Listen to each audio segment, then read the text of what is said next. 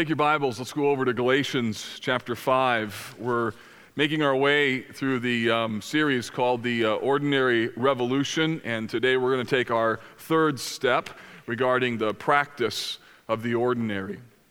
My guess is that you did not realize how many things had to work in order for you to get to church this morning. Uh, for instance, you had to set an alarm and you had to listen to it, right? You got up, you flipped the light switch in the bathroom, and look, the power was on. You went downstairs and somebody had thought to get enough milk so that you could have milk for your cereal. You turned the coffee pot on and filled it with coffee, and, and uh, lo and behold, it still worked despite all the scale that's in the water in our city.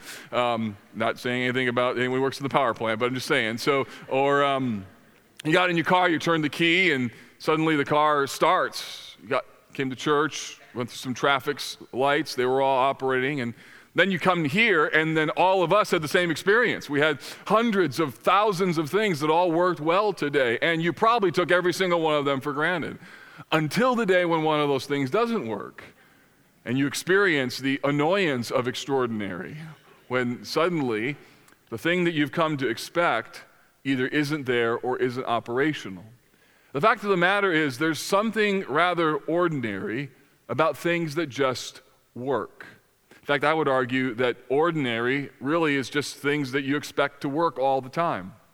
And as it relates to your walk with Christ, let me have you think about the question this way Does your Christianity work? When you think about where you're at today from a spiritual perspective, what's, what's working and what isn't?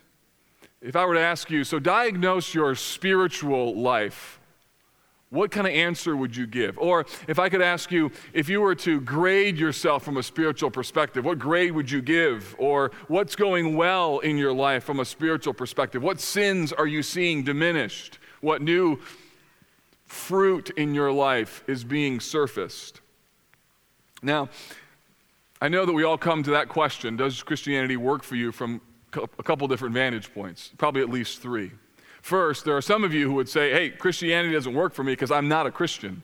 And I'm so glad that you're here. And I, I, hope that as I walk through Galatians 5 today, my prayer for you, my agenda for you, is that you would become a follower of Jesus. You become a Christian today. I hope to show you today what that life actually looks like. And I hope you are wooed today to come to Christ.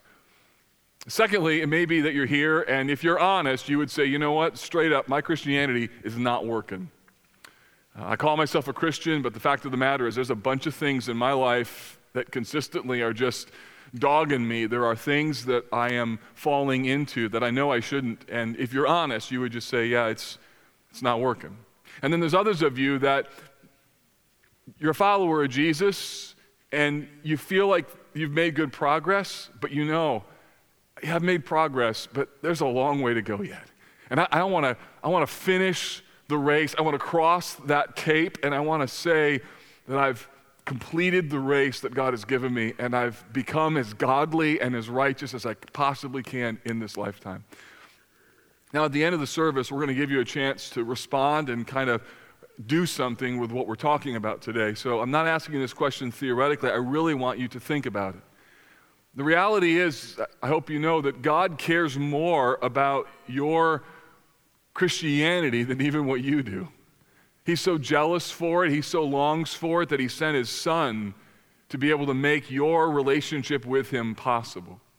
And what we're discovering in this thing that we're calling the ordinary revolution is that the Christian life is far more ordinary, maybe, than what we even realize and that there are incremental steps that we all need to take, which is why we're giving you a weekly challenge. And so after the service today, you need to go and get your third weekly challenge that um, you're participating in. And then if you have opportunity to share that or on your family dinner table or in a small group or something of that sort, because our aim is to help you discover what does the ordinary Christian life really look like.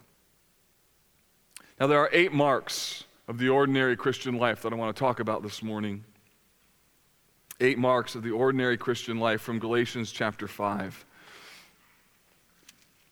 The first is not found in the text that we read, but it's in Galatians 5, and it is this The first mark of the ordinary Christian life is that of freedom.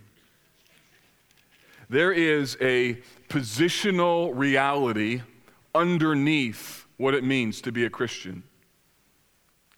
In fact, the entire book of Galatians is written in order to make that case about how you are to be free in Christ. Let me show you a couple texts. Look at chapter 5 and verse 13. We see the word freedom emerge here. He says, For you were called to freedom, brothers, only do not use your freedom as an opportunity for, for the flesh. So he identifies here that there's a, a freedom that he is offering to them. And then look at chapter 5 and verse 1. He says, For freedom Christ has set us free. Stand firm, therefore, and do not submit again to a yoke of slavery. What is Paul talking about? Here's what he's talking about that foundational to a Christian's life, foundational to Christianity, foundational to making Christianity work, is an understanding that there is a freedom that is given to those who are in Christ that is based upon the finished work of Jesus. That his death on the cross, as your payment for sin, free frees you from condemnation, from the penalty of your sin, and from the guilt that you deserve because of that sin. And through Christ, in effect, people are forgiven. And so the ordinary Christian life starts with coming to terms with positionally, Jesus has bought your freedom. So you need to know that Christianity doesn't work unless you have put your faith in Jesus, unless you start from this foundational reality of freedom in Him. And that's why we started in John 15 about what it meant to abide in Christ and what it means not only to abide in Christ, but Paul here says what it means to be crucified with Christ. Listen to Galatians 2:20. I have been crucified with Christ. I love this verse. And it's no longer I who live, but Christ who lives in me. And the life that I now live in the flesh, I live by faith in the Son of God who loved me and gave himself for me. Or, in a word, I am free. I'm free from guilt and condemnation and judgment and from my own sin because Jesus paid it all. That's the point. There's a connection between being crucified in Christ and how you live. And the foundational reality of Christianity is that there is a freedom that is offered to us. Michael Horton, in his book Ordinary, says this The gospel produces peace and empowers us to live by faith. We are no longer anxious, but secure and invigorated because we are crucified and raised with Christ. We are no longer trying to live up to the starring role we've given ourselves. But we are written into the story of Christ. We have nothing to prove, just a lot of work to do. Good works are no longer seen as a condition of our union with Christ, but as its fruit. We are no longer slaves, but the children of God, co heirs with Christ, our elder brother. So I just want to remind you that we start with freedom. Secondly, the Bible calls what we do a walk.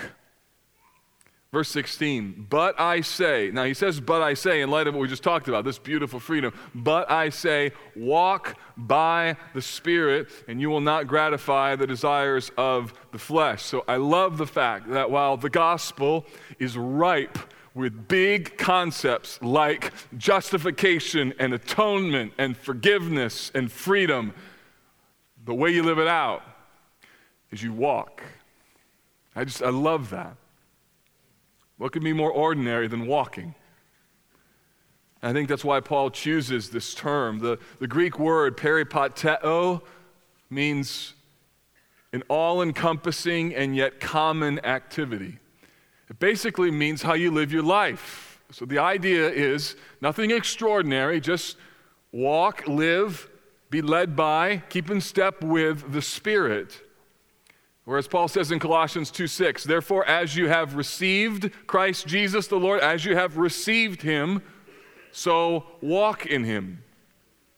The idea of walking was a historical reality in Paul's day, so much so that they called the students of Aristotle the walkers, or in Greek, it was the peripatetics, those who walked along. Because what they did, they just kind of walked along with their teachers. Wherever he went, they went. And that's the idea. As applied to the Christian life, the word walking is the essence of ordinary Christianity. It means that we take the teachings of Jesus, we take the life of Jesus, take the actions of Jesus, take the mind of Jesus, and we incorporate them into every arena of our life, such that no area of our life is untouched by the beauty and the power of Jesus. So we talk about a relationship with Jesus. Ephesians 5 says this Be imitators of God as beloved children. Walk in love as Christ loved us and gave himself up for us. A fragrant offering and a sacrifice to God. So, the key then, church, is not making the Christian life more complicated than what it was meant to be. Some of you are making it way too complicated. The Christian life is as simple and yet as transformational as figuring out how do I be an imitator of Christ wherever He has placed me and whatever relationships I have and whatever state of life I'm in. So it doesn't matter if you're a child or if you're a senior citizen, if you're married, if you're single. You're to take the life of Jesus and you live it out. It doesn't matter if you're in your 20s, if you're 40, if you're 60. 18 or 68. You just figure out how do I live the life of Jesus in light of where I am and what God's called me to do. Doesn't matter if you're in the middle of suffering or if life's going really well. Doesn't matter if you're in the middle of a big job change or you're at the top of your career. You just take the life of Jesus and it infects every arena and it's a part of every season of life. So if you're a child, you live like Jesus as you relate to your siblings. Yes, how you relate to your siblings is directly related to how you love Jesus. Children, you get the opportunity to love Jesus by loving the brothers and sisters who you didn't get to choose in your home. You also get to obey your parents, and you didn't get to choose them. You get to honor your teachers, even the mean ones who teach math. You get to play with your friends and embed the life of Jesus into all of those relationships. If you're a teenager, you live like Jesus, listen to me, and how you hang out with your friends, how you respond to your parents, what you post online, how you act on the soccer field, in the classroom, or how you serve people when you're behind the counter at Chick fil A. If you're a college student, the Christian life has profound influence on how you live in your fraternity or your sorority. What you do when you're tailgating before the big game, in your conversations with your friends when you're out on a Friday night and what decisions you make regarding your moral issues. If you're a single adult, you live like Jesus in the friends that you make and the friends that you keep. You live like Jesus in how you conduct yourself at work and how you handle the whole dating scene and how you battle loneliness.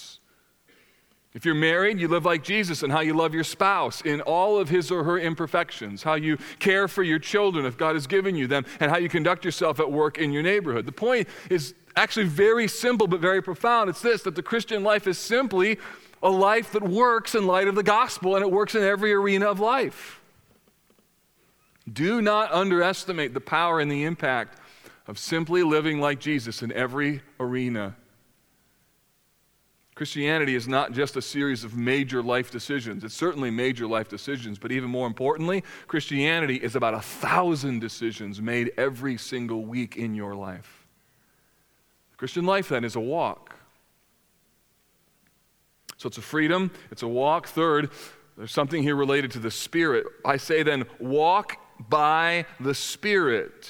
What's the Spirit's role in all of this? Well, the Spirit is a very important part of the dynamic of the ordinary Christian life, the third person of the Trinity.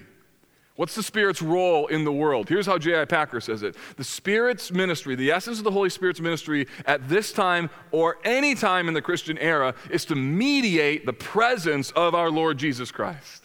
In other words, the Spirit's role is to make much of Jesus. It's to be the presence of Jesus, to make much of him. In fact, I love how Tim Keller says it. If you were to walk into the Holy Spirit's room, all you'd see on the wall are pictures of Jesus.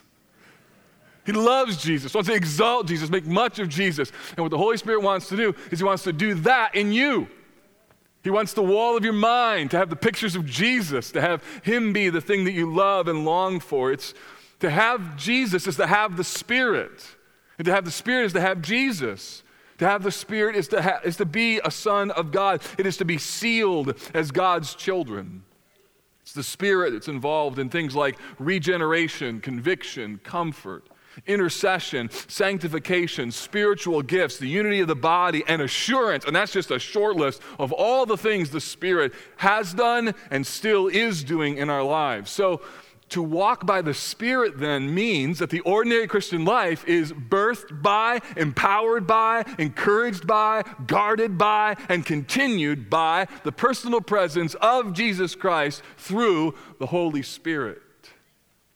It means that the Christian life, friends, is as simple as living under the authority and the influence and the guidance of the Spirit. It's by jumping into the resources of the Spirit, like Bible reading and prayer and community and Lord's Supper and fasting and giving and service and corporate worship, that we enter into the Spirit's work. Such so much so that 2 Peter 1 3 says we have everything we need for life and godliness. Do you know what that means? Listen to me. It means that you don't lack a single resource to grow spiritually. There's nothing you lack today to take the step that you need in order to follow after Jesus. You don't lack a single thing that you need in order to be godly and righteous. You have everything you need right now. So the question is then why aren't you growing or growing more? What's holding you back? What is it that you think you need? The answer, according to the Bible, is there's nothing more that you need. Everything you have, you have right now through the gospel, through the word, through the spirit, and the community of faith. We have the opportunity and the privilege to grow. And so I hope this message today spurs you on to say, I'm going to grow. I'm going to go and read my Bible on tomorrow morning and meet with Christ. And I'm going to grow, grow, grow in a way I haven't grown before. Freedom, walk the Spirit. Here's the fourth thing there's a promise here. What a promise it is. I say, walk by the Spirit, and you will not gratify the desires of the flesh. Got stuff in your life you don't want to do anymore? Got things you don't want to say anymore? Got things you think about you don't want to think about anymore? Got patterns in your life? You're like, I want this stuff out of my life. You know how you do it? How you deal with it? Walk by the Spirit. The way that the flesh is conquered, there's a promise here. The promise is that the way that the flesh is conquered and the way that true obedience happens and the way, according to verse 18, that you even fulfill the law, he says, But if you are led by the Spirit, you are not under the law. The way that all of these things happen is because of a God taught, Spirit wrought Christ likeness. It means that you come to see the beauty of what it means to walk by the Spirit, to be led by the Spirit, to live by the Spirit, to keep in step with the Spirit. And the effect of this is that over time, the flesh's hold on you gets less and less, and the spirit's control becomes more and more evident. Or as Paul says in Romans 8:13, he says, "For if you live according to the flesh, you will die, but if by the spirit you put to death the deeds of the body, you will live." What does it mean to live? It means that I can look at my life and see straight up I'm a different person. Like I got new desires, I got new longings, I got new things coming out of my mouth that wouldn't have been there 10 years ago were it not for the Spirit's work. And true, it's not been everything that I would have wanted it to be, but I can look at my life and say, I'm a different person because Jesus has changed my life. And by walking by the Spirit, I've seen the hope of the promise that if you walk by the Spirit, you will not gratify the desires of the flesh. When I came here seven, eight years ago, I told you a story of how um, one of the first lessons I learned in marriage. I learned kind of the hard way. My wife, I came home and she was disturbed and troubled about something. I, I sat on the couch and began listening to her story. And as she began to tell her story, I knew exactly what she needed to do immediately. After all, she was far too emotional, wasn't thinking it clearly enough, and, and didn't know the Bible as well as I did. So I began to explain to her what exactly she needed to do. I interrupted her in the midst of her sharing her heart and basically said, honey, here's what you need to do. Enough. Here's what you need to do. And, um, and at that moment, she gave me this really not strange, concerning look. And uh, I said, What's the matter? And she said, Who, who are you right now? And that's when I knew this was going to be a lifelong lesson, right? So, and I said, What do you, what, what do you mean? She says, Well, who are you, my counselor or my husband? I was like, Oh boy, here we go. And as, so I said, okay, Well, who do you want? and she said, I'd like my husband. And I said, okay, okay, I guess. And if, if he was here, what would he be doing? And, and, and then she said, well, he'd be, he'd be listening and not talking. And, and this true story, I said, okay, wait a minute. So I got up and I left and I walked out of the room and I came back in. We started the whole conversation over again and I just, I listened. So that was like 1990, probably four, right? So about a few months ago, nearly the same kind of conversation happened. We're sitting in the couch, and she's sharing her heart and everything else. And I was silent, like for 15 minutes. I didn't say anything, and I'm listening, and I actually, I enjoyed it, which was kind of scary, all right? So I, I, listened to all of this. She got done. I, uh, I helped her. I, I was empathetic. I understood. She walked away, and I thought to myself, yes, nailed it, right? And then I realized it's taken me 20 years to get that conversation right. 20 years of incremental steps of getting to this point where I could actually not only listen, but enjoy listening, keep my mouth shut, and demonstrate the fruit of the Spirit. So, my point is this there is a promise that is here, and I know that your Christian walk is far more incremental than you would want, but the fact is, it's incrementally changing, and over a period of your lifetime, God's changing you. And because of that, there's a great hope, there's a great promise. It may not be happening as fast as you want, but the fact of the matter is, if you agree with this promise and you, you grab a hold of it and say, Look, I'm going to walk by the Spirit, you can not gratify the desires of the flesh. And what's the hope of this? The hope is it brings life. That conversation brought life to my marriage. The previous one, 20 years earlier, brought death. I don't want death in my marriage. I want life. I don't want death in my, my, my walk with the Lord. I want life. So, this is why you have to be careful what you put in your mind, what you look at, what you watch, what you read, what you talk about, who you hang with, where you go, what you do, because those things lead to death. You walk by the Spirit, produces life. Here's the fifth one. Text also tells us there's a war. Verse 17 For the desires of the flesh are against the Spirit, and the desires of the Spirit are against the flesh. For these are opposed to each other to keep you from doing the things that you want to do. This verse is so incredibly helpful. It's helpful because of what we learn. We learn that there are two realms there's the realm of the Spirit and the realm of the flesh.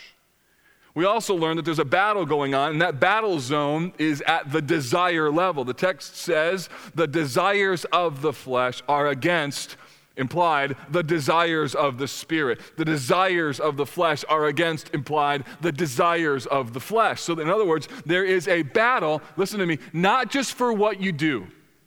No, no, it's more, it's deeper than that. The battle is in regards to what you want. That's the issue. And how do you change what you want? You can't. But Jesus can. That's why the Bible describes conversion as a new birth, a new heart, being born again. So if you're not a follower of Jesus, what does the gospel offer to you? Here's what the, here's what the gospel offers to you it offers you the one thing you cannot change on your own, and that is what you want and what you desire. The war is at the desire level. The flesh and spirit are opposed to each other. And then finally, this battle then manifests itself in our actions or in our inactions. In other words, the Christian life is a constant battle at the most foundational level of our existence, and it affects what we desire and what we do. So, is that how you think about the Christian life if you're a follower of Jesus? Do you think of it as a battle? Do you think of it as a war? To me, understanding that is helpful at multiple levels. First, it's helpful because it helps to set our expectation as we go out into the world that every day that we're awake and alive, we are not in an environment that's safe. There's no safe area.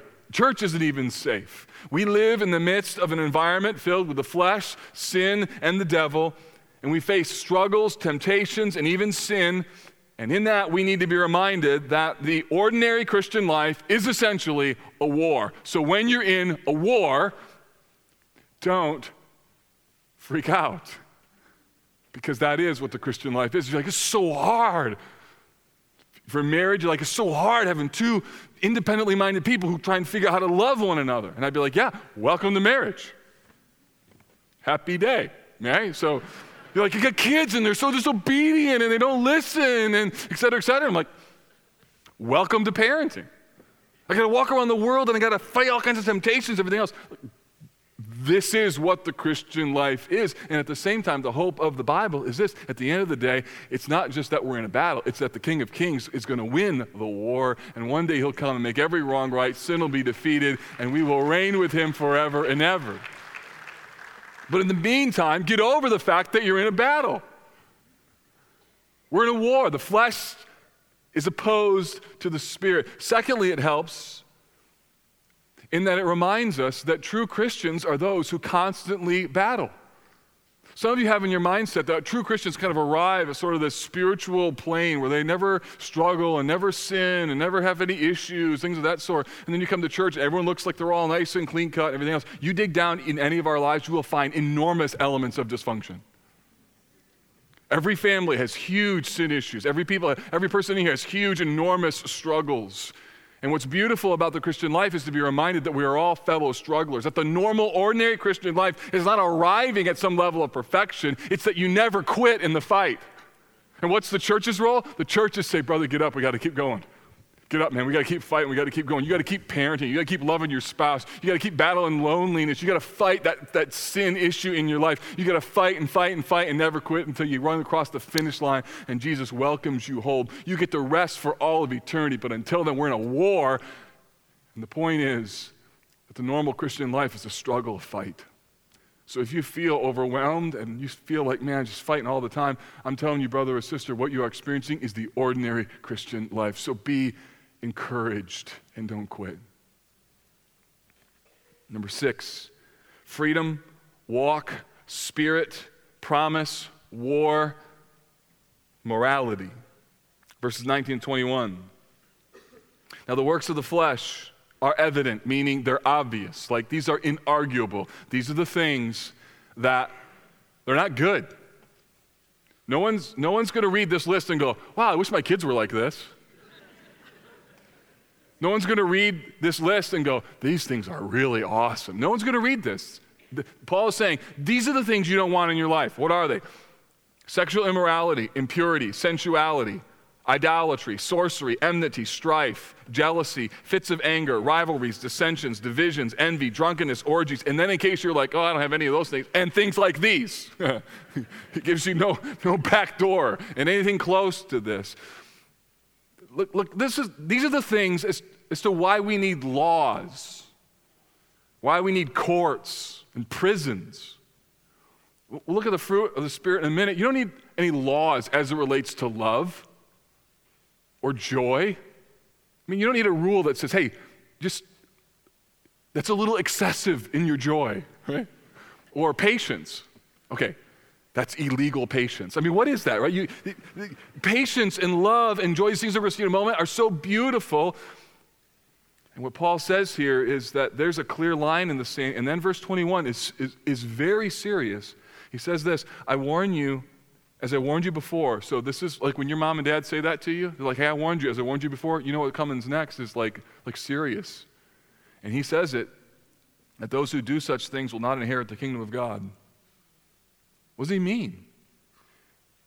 He means this that if the ordinary pattern of your life is things like this on the list, and I don't mean just like you, you failed or you struggled or you blew it, but like, like the ordinary pattern of your life are these things, then Paul says there's a problem, a big problem. Not just a moral problem, but like a spiritual problem that has an eternal problem connected to it. And why is that? Here's why Christianity is tied to a morality. Theology creates ethics.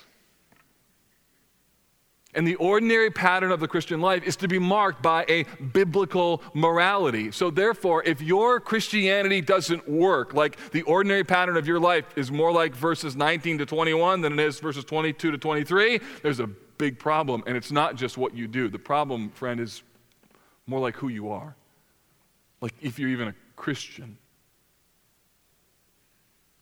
Because why? Because Christianity, it works. Number seven, there's eight marks. Here's the seventh fruit. Now, the opposite of the immorality of the previous verses is now the fruit of the Spirit. And notice it's not the fruits like there's more than one, it's one fruit with many components. And what are they? fruit of the Spirit, this, this list is incredible love, joy, peace, patience, kindness, goodness, faithfulness, gentleness, self control. Against such things there is no law. Why is there no law? Because these things are awesome, that's why.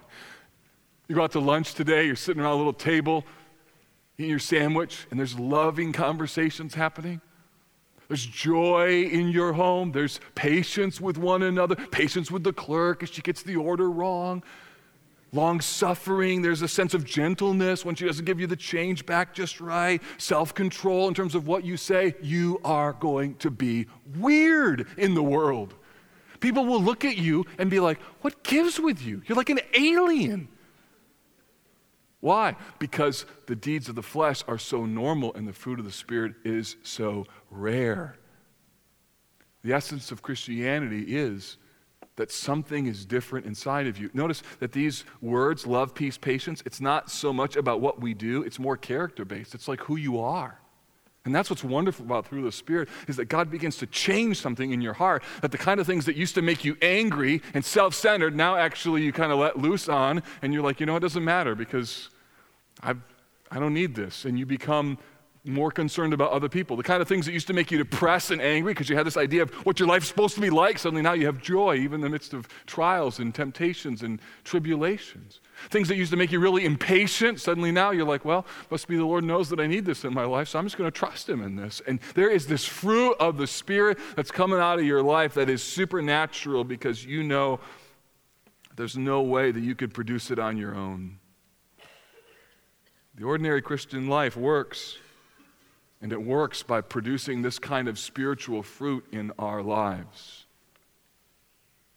Is that what your life looks like?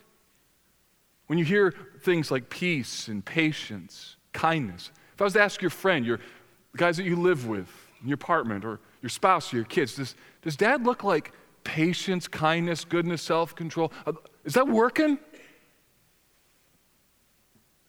If not, why?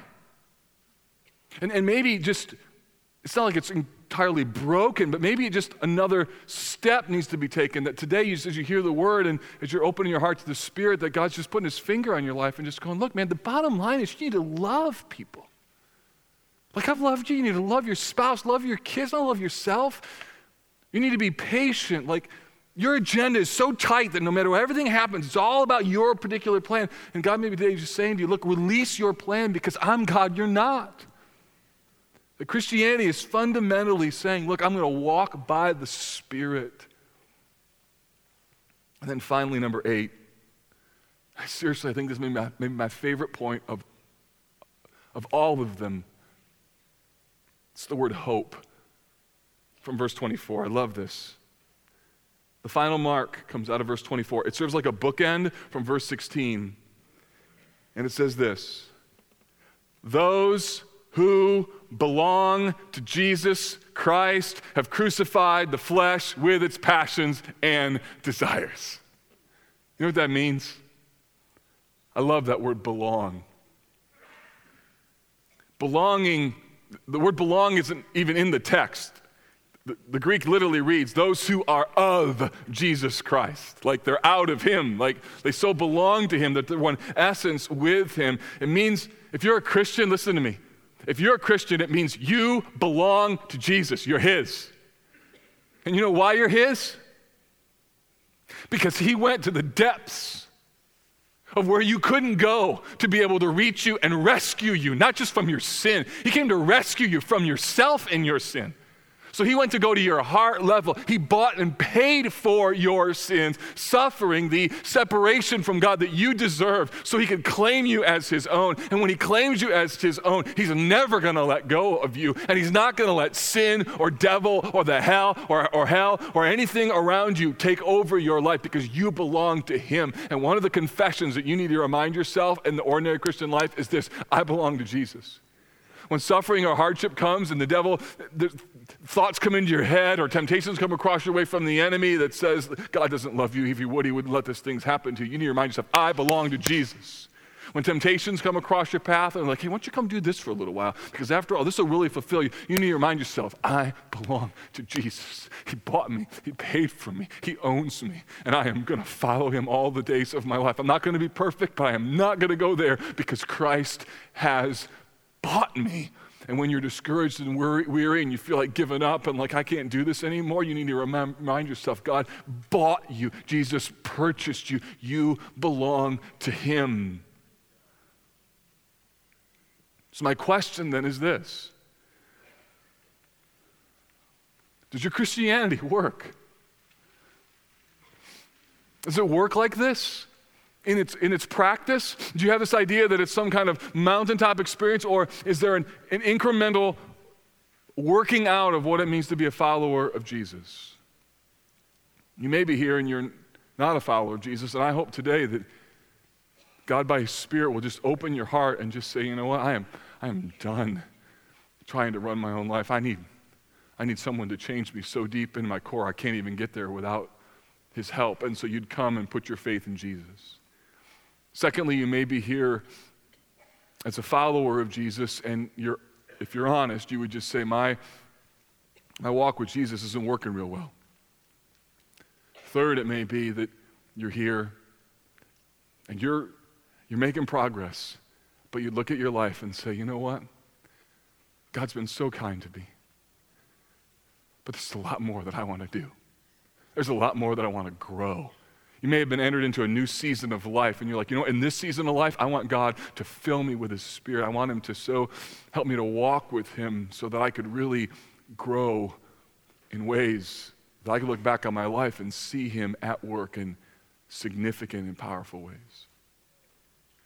In a moment, I'm going to give you a chance to respond to the Lord. And so let's pray. Father, we pray now that you, by your Spirit, would open us to the open our hearts to the work that you want to do within us. I pray that you would remind us not only that we belong to Jesus, but that there are things that even this very moment he wants to do in our lives. Thank you, God, that there's no hiding from you in this room. And so we just want to be laid bare before you in all of our weakness and all of our successes and say, God, we belong to you. Help us to follow after you.